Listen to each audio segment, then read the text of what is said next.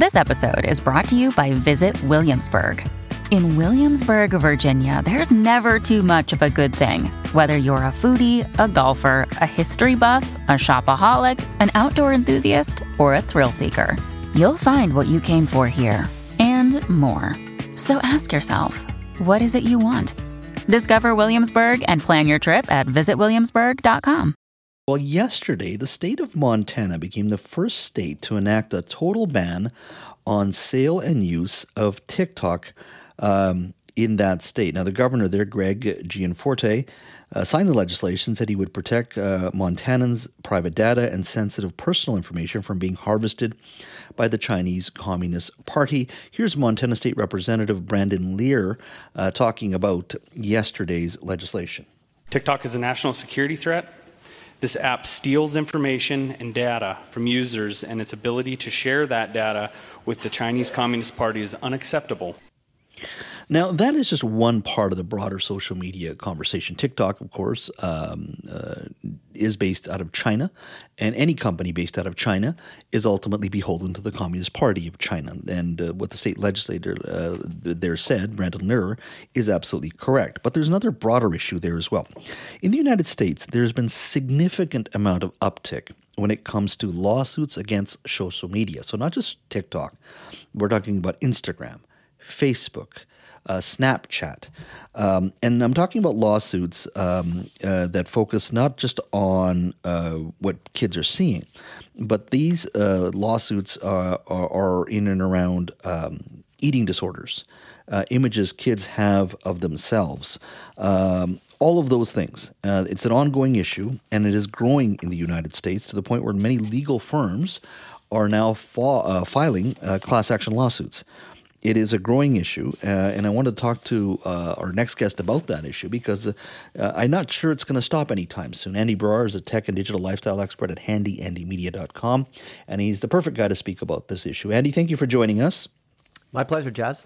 So, you know, it's something I've been slowly, you know, reading about over the last little while. And, you know, you've got lawyers now who have filed class action lawsuits on issues around like asbestos and things of that sort. You know, the the, the material that, uh, of course, had links to cancer in the 1990s and early uh, early aughts. These very law firms are now saying, wait a minute here, we got an, another case here uh, cases here where you're having a significant impact on kids, not just on child suicide, but as I said, on eating disorders, uh, social media not preventing sex trafficking in some cases, all of that. Where do you think this is all headed? You know, the, the best analogy I can see, Jas, is if you look at you know the tobacco industry and smoking. You know, a couple of generations ago, everybody smoked. It would you would watch sitcoms and pe- families would be sitting having dinner smoking.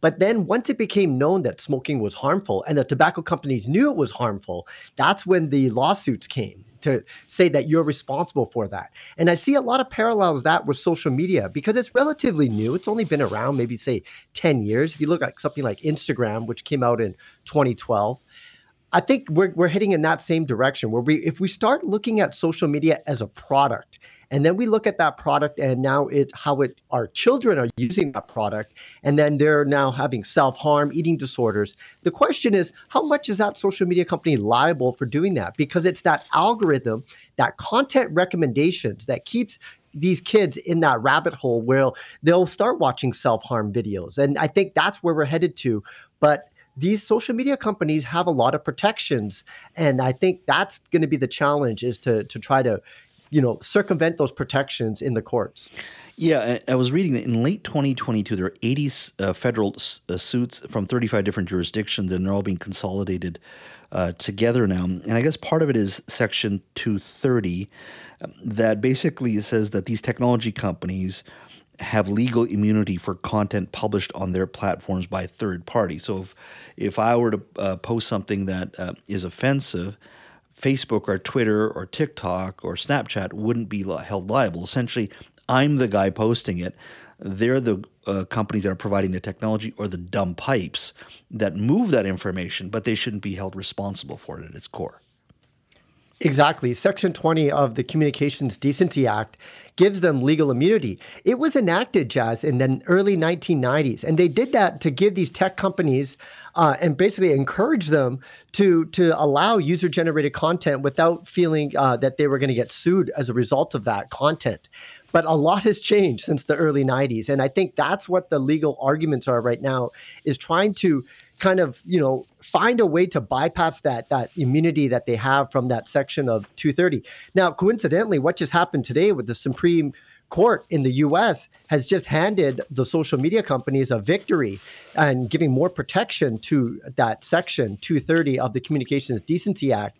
And that stemmed from uh, families trying to sue these tech companies for um, their, their family members got murdered by an Islamic terrorism. Mm-hmm. And what they're alleging is those terrorists were watching videos on YouTube, which put them down that extremist rabbit hole. And they were trying to find the, the social media companies liable, like YouTube, for that. But the Supreme Court just today, hours ago, has granted uh, more protections for the social media companies. So I think moving forward, it's going to be harder and harder to, to sue these companies. But I, I, think the lawsuits will still come because of the harm that it's having on society. And one would argue uh, th- that is a case of, of of terrorism. Uh, what we're talking about here is the prolonged use of this product and the impact it has on a child. Now, Frances Haugen, who was a Facebook executive in 2021, leaked thousands of internal documents to the Wall Street Journal um, that showed that the company had some knowledge of the potential harm its product could could cause. I do want to let our listeners know that Frances Haugen will be on this show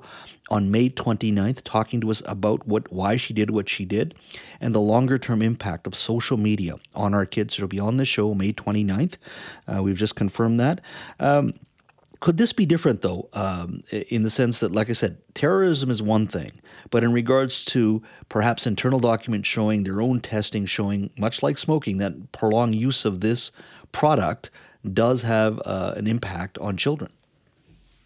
Well, if you look at the data, um, the depression, the rate of depression has gone up significantly since 2012. And prior to that, it pretty much stayed steady each decade. So the, the question was, what happened in 2012 that where you suddenly see this huge spike in depression, anxiety, and and the um, the wanting of self harm on on teenagers? And it comes down to social media platforms. That's when Instagram kind of went mainstream. That's when Snapchat started taking over after Instagram. And kids are all on social media. It's it's so easy to say, well, I'm just going to tell my kids not to be on social media, but all their friends are on it, and they all have communication platforms, messaging part of that social media platform. So they're going to be out of the loop with their friends. So the, the question is, how do you circumvent that? And how do you allow kids to use social media safely? And, and what responsibility do these tech companies have, especially when there's so much user generated content that gets falls through the cracks. They they can't flag everything, but these kids are still seeing it. And and I think parents are very very frustrated because they just don't know how to keep their kids protected because they might be at home but they could be very, very much in danger if they have a phone in their hand. Yeah, and, and I, I, getting back to your original point that you know the Supreme Court of the U.S. said, look, uh, they're not liable under Section 230. I understand where the Supreme Court's coming in regards to that particular case, but I just think the prolonged use the greater the greater information that comes out about the impact it's having on the mental health of our young children, will be whether it be uh, you know eating disorders, whether it be uh, anxiety, all those things are going to slowly build, just like it did for smoking. It took a while, uh, but we're in a much better place when it comes to uh, smoking today than we were 30 years ago. I'm not so hopefully it doesn't take as long, but it is one uh, that I think we need to, to, to, to, keep a close eye on. And like I said, Frances Haugen, the Facebook executive who did leak those documents, will be on this show on May 29th to talk about those very issues. Andy, thank you. Thanks, Jas. Hopefully, one day uh, it won't be cool to be on social media just like it is not to be smoking. Could you imagine that? We could actually have a conversation. We'll be staring at our phones and act like human beings again. I do actually miss it. You know, I, am a big technology guy, as you, as, as you know, and I know you are as well. But I think we're missing something as human beings now. Like I, I, I'm a big fan, and maybe I'm a luddite in that, in the sense that I'm I'm tired of these companies uh, who we've allowed them to get too big, and they have too much of control over our lives, not just on a personal basis, but in commerce and everything else that, and politics and everything else. There's there's too much. We just if we could break them down a little bit, just like we did with Standard Oil many many decades ago. But I think we're we're at that point again. We're it's slowly building to that point that these companies have to be broken up. We don't need one Google, many more, uh, or many one Facebook. There has to be many more. So hopefully we get there. But um, uh, these are early days in that conversation. Andy, thank you so much. Just say no, Jas, to social media. I try, but this job demands it. That's the problem. yeah, I know. I'm, I'm in the same boat.